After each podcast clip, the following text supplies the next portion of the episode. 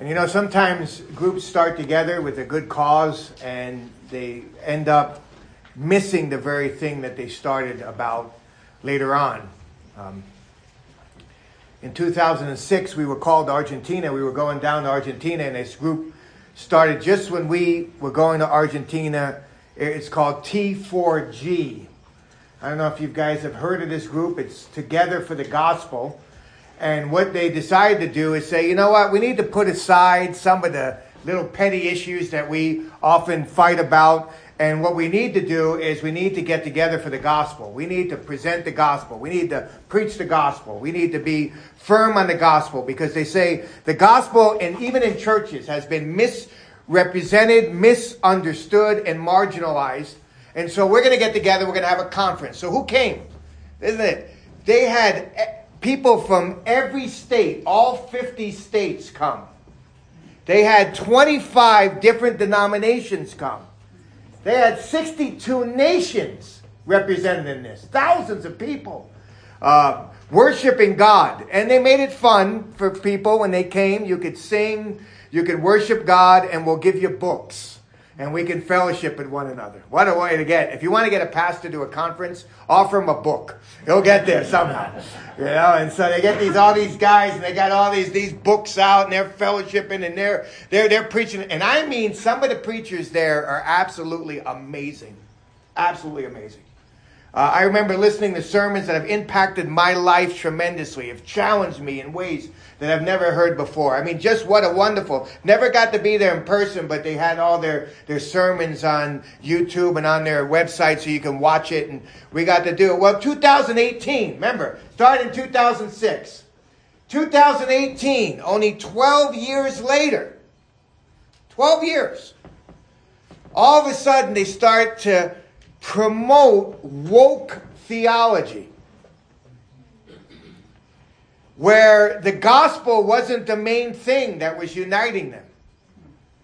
That all of a sudden they started to, to promote this stuff outside of the gospel and using the gospel to say this is how we can reconcile, this is how we can repent, and, and pastors would get up and they would say all these different things that they believed in the inspiration of the scriptures, expository preaching, that Jesus Christ is fully God and fully man, that salvation is only by grace alone, faith alone, in Christ alone, for God's glory alone. And all the pastors are, amen, amen, amen. And then you get to like the 17th thing that you have to say, and it says, we acknowledge that there's been a magnitude of injustice to African Americans in the name of the gospel. And so we need to repent. We need to have forgiveness and we need to restore these things promised in the gospel. All of a sudden, issues outside of the gospel became the issue for the gospel. And here's what's sad. The very thing that united them, that they said that they were not going to make an issue, has now divided them and the thing has closed. It's no longer there. How do you handle people that preach a false Christ? I know what some do. You see that person coming to knock on the door? You shut off the lights.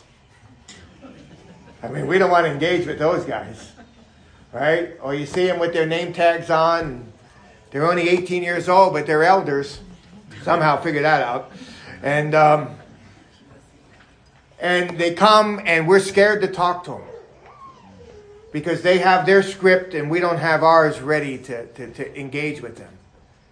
Um, what do we do when somebody says they don't believe in the Jesus of the Bible? Do we smile at them and say, Don't worry, we'll see you in heaven one day, we hope? Or do we take a stand? And how do we take a stand?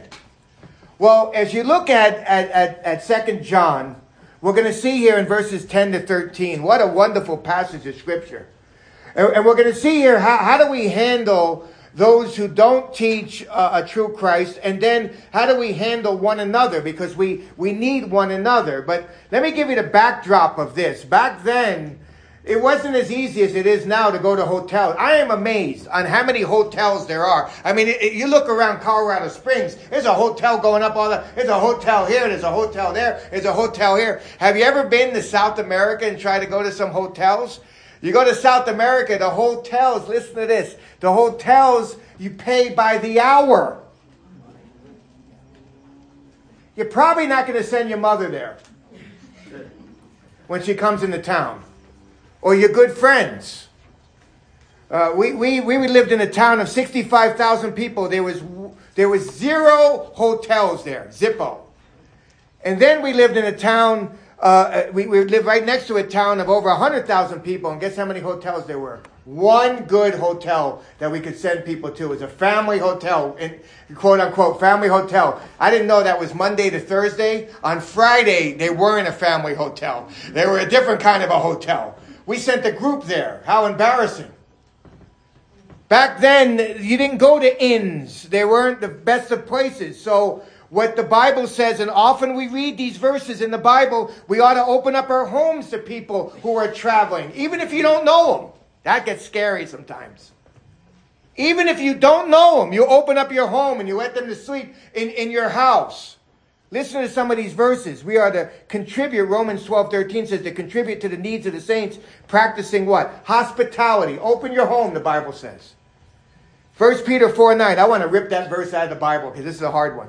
1 Peter 4 9. We are to be hospitable. We are to open up our homes to each other without complaint.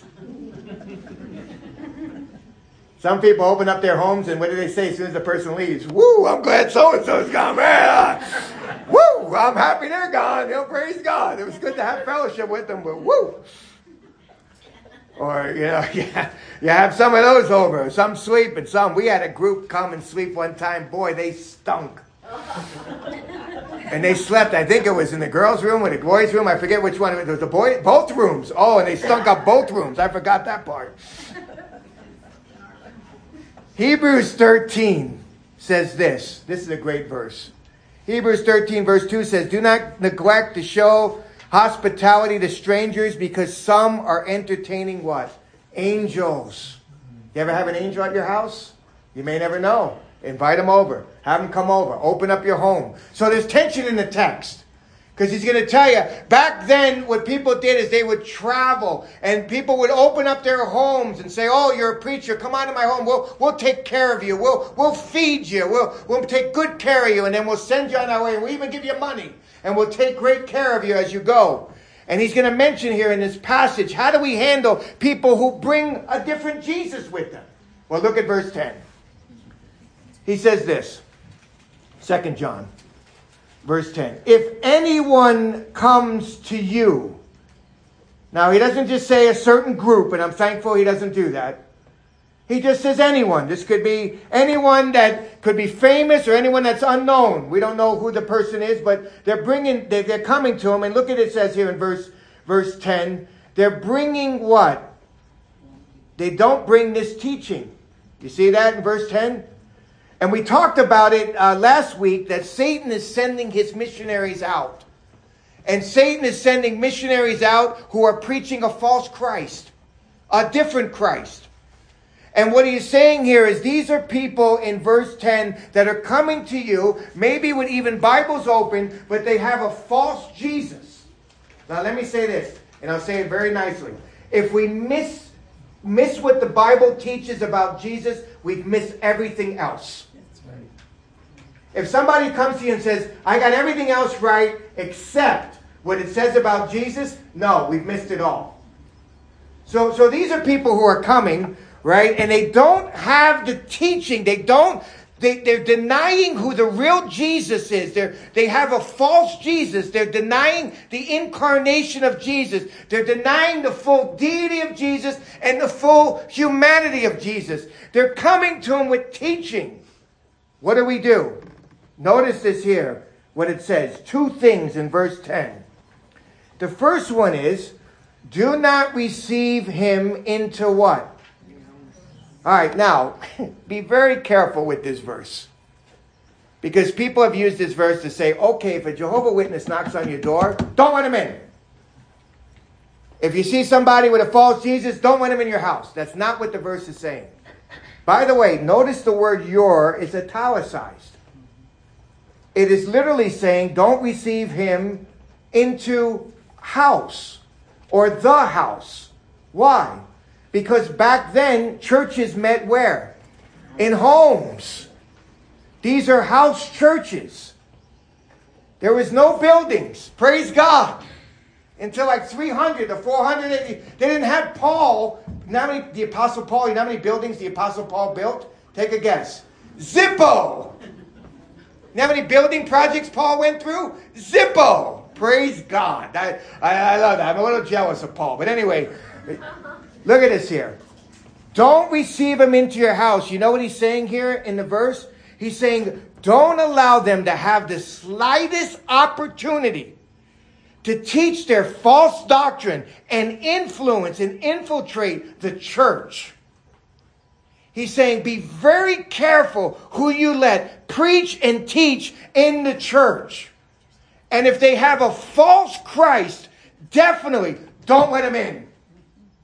Wow. Think about that for a moment. Do you know the pressure that there is many times that people come to church? I get emails, I get phone calls, I get people who show up at the door with packets saying, We'd like to present in your church. It is very hard to know who to let in and who not to let in. But let me tell you this if they don't have a true Christ, they, they don't need to share the pulpit. Here's why because if we let them infiltrate, if we let them share the pulpit, we let them influence, we're going to see you in a moment, we are partaking in their evil deeds. He says, don't even give him the slightest opportunity to infiltrate and preach the false Christ in the church. Here's where Billy Graham missed it. As wonderful as Billy Graham was, and he was great and influential preacher, he would have on the platform him people who didn't even preach Christ. And just by having them right next to him, he's saying to the world, they're okay. He says, don't do that. Don't even receive them into the church. Don't receive any house. And look at this next thing. Wow, look at this. And don't even give them a greeting. Wow. Some people use this. Oh, shut the lights off. Don't even let them know you're home. No.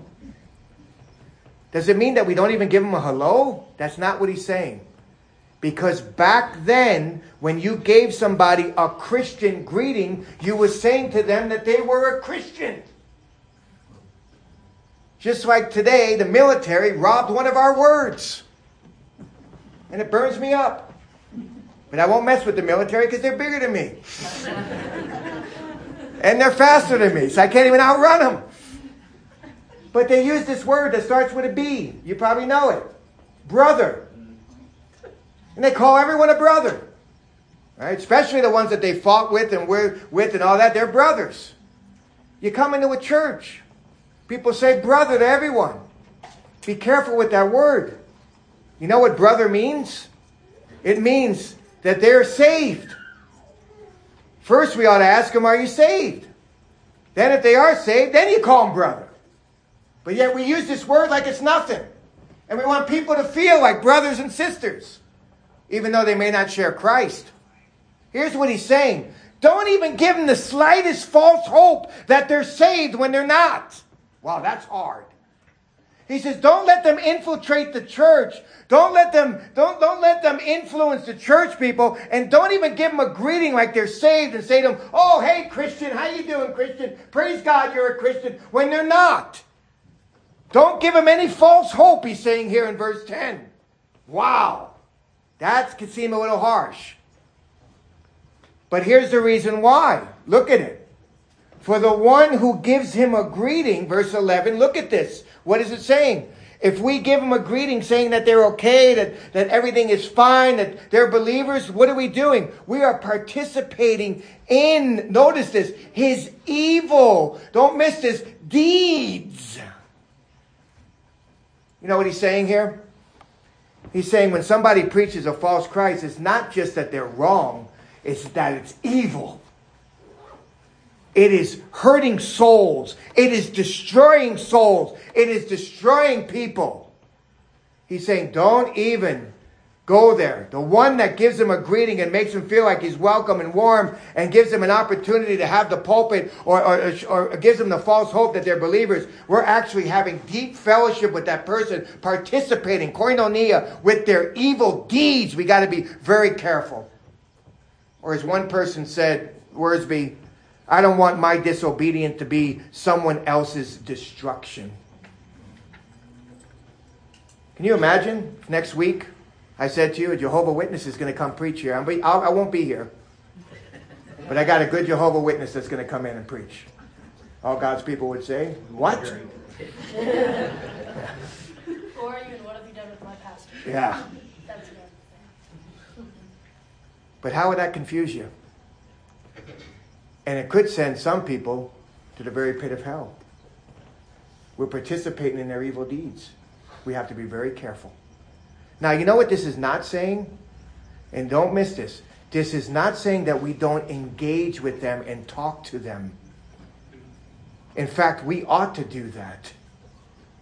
Some people take these verses and say, you know what? I'm not even going to talk to those people. I can care. I'm not even going to engage in those people. I'm not even going to, I'm not even going to go near them. No, that's not what it's saying. We ought to, we ought to engage with them. We ought to be salt and light. We ought to penetrate them with the true gospel. My, my son Johnny, it, it, it's amazing, you know. Um, sometimes he does things that fascinate me. Some things he does, he does things that really frustrate me. But that's another part of being a parent. You know, you go from fascination to frustration in the same day. But anyway, what, what's amazing about him is he's got a friend that would play baseball with him who believes in a more works kind of a salvation. And one day we're waiting for the game to start, and here's my son Johnny. Right? Let me throw him a little bit of flowers here, as we say in Spanish. Here's my son Johnny. We're, the game's about to about to start. They're waiting. They're waiting there, and and here's my son with a Bible open in Pueblo West. Right now, you're like in the stands, showing the guy that salvation is by faith alone in Christ alone. He's engaging them. That's what God wants us to do. We don't just see somebody who comes out and say, Oh, you ain't a brother. Get out of here, you, you false doctrine preacher. Get out of here. I don't want to see nothing to do with you. Get, who's going to get saved doing that? Or who's going to get saved if they come to the door and we shut the lights off?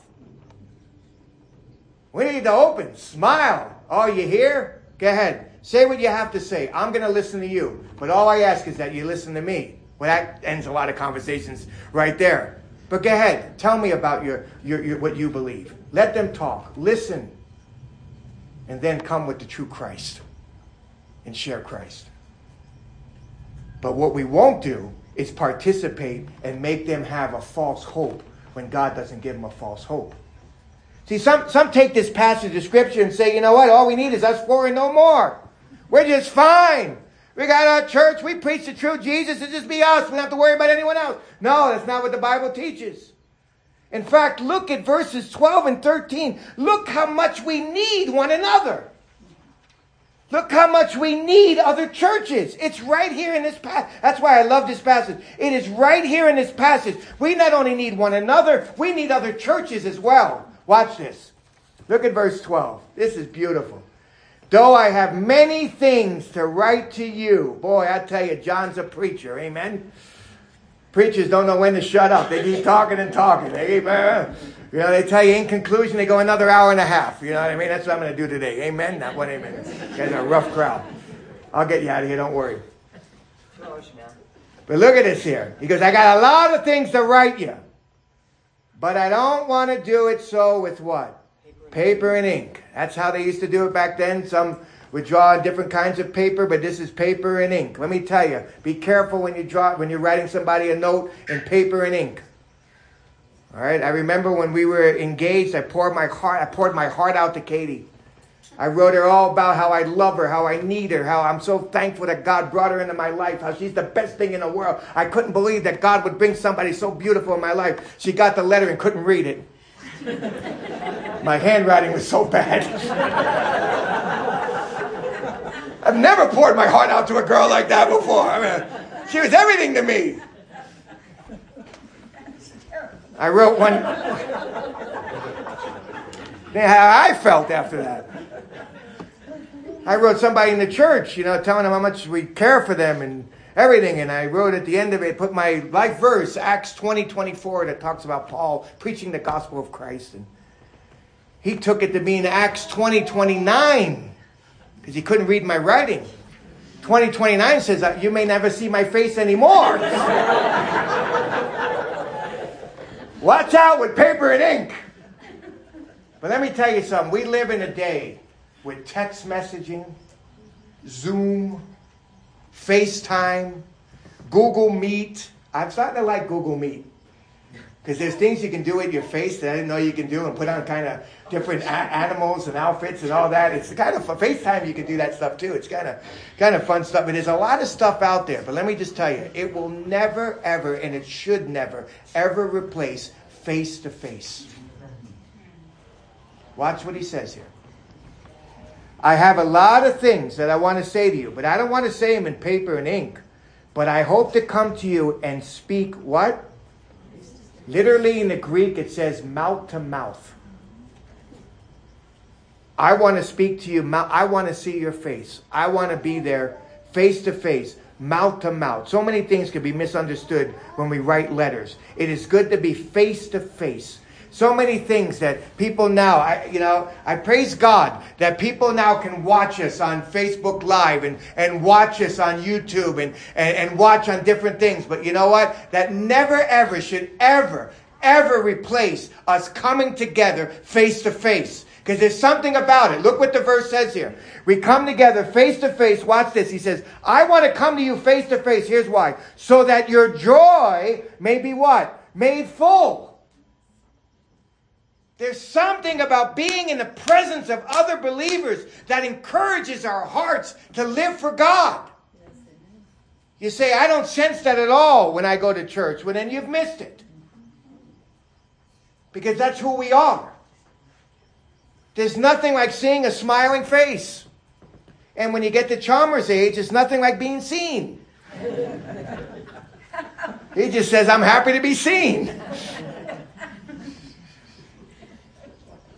But notice this in verse 12. So that your joy may be what? Made full. He's saying here, if we're not face to face, there's something about the joy's not there. I thank God for the technology. I do, and I, and I praise the Lord for it. Ellie, she FaceTimes us all the time, and it's amazing. And she doesn't just do that to talk to us, she just does that to be with us. And she'll sit there and do her homework and, you know, and she'll she'll sit there and we're just she's just FaceTiming and it's beautiful to see my daughter right there next to me. But you know what? I can't it can't replace her being with us.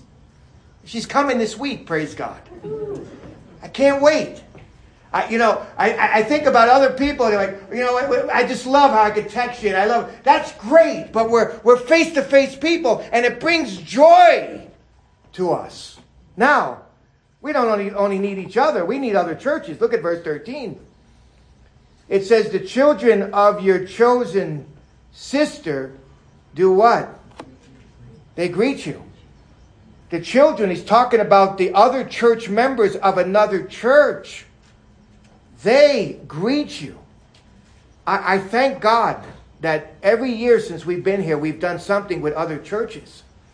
But let me tell you something it's not easy. We got invited to a men's retreat last year out of the blue. We, we went to the men's retreat. By God's grace, there's about 20 of us that went. There was only about 17 of the other people, so we were half the group of the other, other people. We go to this men's retreat. It was amazing. You know what I found out? That another sister church, a church that believes like us, part of the IFCA, had a men's retreat at the same time, in the same place, and didn't even invite us. So here we are uh, with a different group going to a men's retreat when there's another sister church in the same way. Would God help us? But it's just us four and no more when we need each other. He says, you know what? And, and we met the guy, we talked to the guy yesterday. He, he said, thank you for that men's retreat. He didn't thank me for any of the sermons I preached. He said it was so good that all the men were there from your church to encourage our men. Notice this in verse 13. The children of your chosen sister, what do they do? They greet you. Even though they don't know you, they care for you. And that should be our heart too. Do you see it? Do you see it in the passage? It's right there.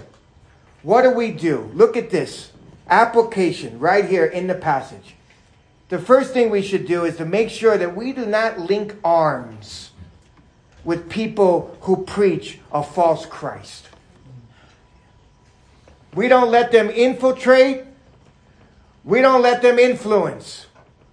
And we definitely don't support them.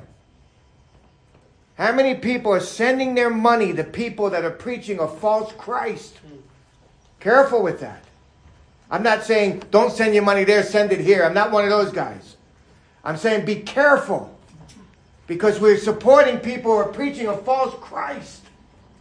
So let's be careful with that. And then look at the other application right here how much we need each other. Not through text messages and Facebook Live. We need each other face to face. So that our joy may be what? Made full. I'll never forget when I first got saved, I was on a train and this guy approached me with his false doctrine. And he wanted to talk to me about how Jesus is a God. A God. Bing, bing, bing, bing, bing. Flags are going up. I just got saved. And he's talking to me about how Jesus is a God. I said, hey, give me a number. I want to talk to you more because the train was about to go off. He, I go, give me a number. So, so he gave me his phone number. And I call him up. I say, hey, I want to talk more about what you talked to me. Where do you live? He goes, I live at Watchtower. You know, Jehovah Witness main thing is Watchtower in Brooklyn, New York. He invited me to Watchtower. It was fascinating. I went in, there's tunnels everywhere. The thing was clean as you can be. They had to sit in certain spots. They could not talk to one another. They had to eat while they're eating. They had to watch sermons on the TV. There was TVs set up all over the place. They had to live in these rooms. They had to, they had to wear holes. They had holes in their socks because they made 60 cents a day. These kids tell me all this stuff. And I had a pastor with me because I was nervous. I didn't know if I could talk to him and engage with him the way I was supposed to. So this pastor opens up the Bible to Revelation 1. It was amazing. This pastor was amazing. Opens up the Bible to Revelation 1. And in Revelation 1, it says that Jesus is the Almighty God. You can hear. I mean, it was unbelievable. The kid looking at us. And he goes, must have been in his 20s. He goes, I've, no one's ever showed me in the Bible that Jesus is the Almighty God. He says, What do I do? I said, You need to leave here. I said, Your soul's in danger. They're not teaching you the true Christ here. Leave. Leave here. You, you, they're, they're, they're, they're, not helping you. You know what he said? He said, I can't leave here. If I leave here, my mom and dad will disown me. They'll hate me. I can't do it. I have to stay here. How sad. You know, I never saw that guy again. I don't know what God did in his life. It was clear through the scriptures that Jesus is the Almighty God. See, we're not to run away from them, we're to run to them. And we are to preach the truth to them and leave the results in God's hands because their souls are in danger. God help us if we say to them, "You're a, you're fine." God help us if we say, "You know what? Where do you go? Uh, let me give you. Here's some money for you. Yeah, keep preaching your false Christ." God help us if we don't take the stand that God wants us to do. But God help us if we try to do it alone. We need one another. And so don't forget this passage. The next time they knock on your door, Listen to them. Let them say what they have to say and then share the true Jesus with them and watch God work. Let's pray.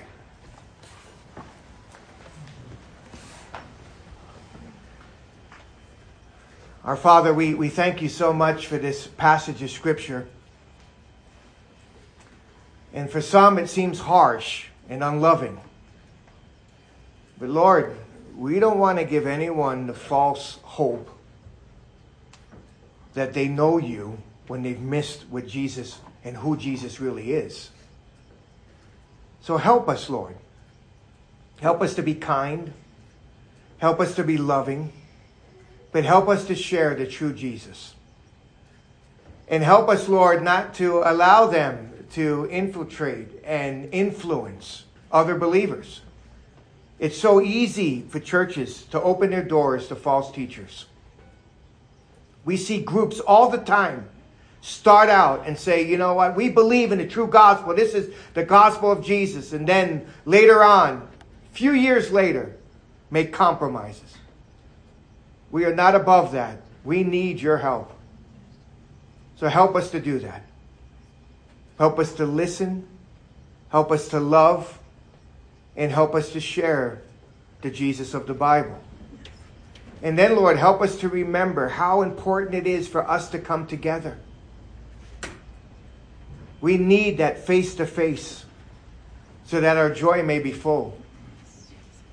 So help us to remember how important fellowship with other like minded believers is. And to reach out to each other and to care for one another. And to open our homes to one another and, and to share the love of Christ with one another, even if we don't know each other well. And then help us to remember how much we need other churches.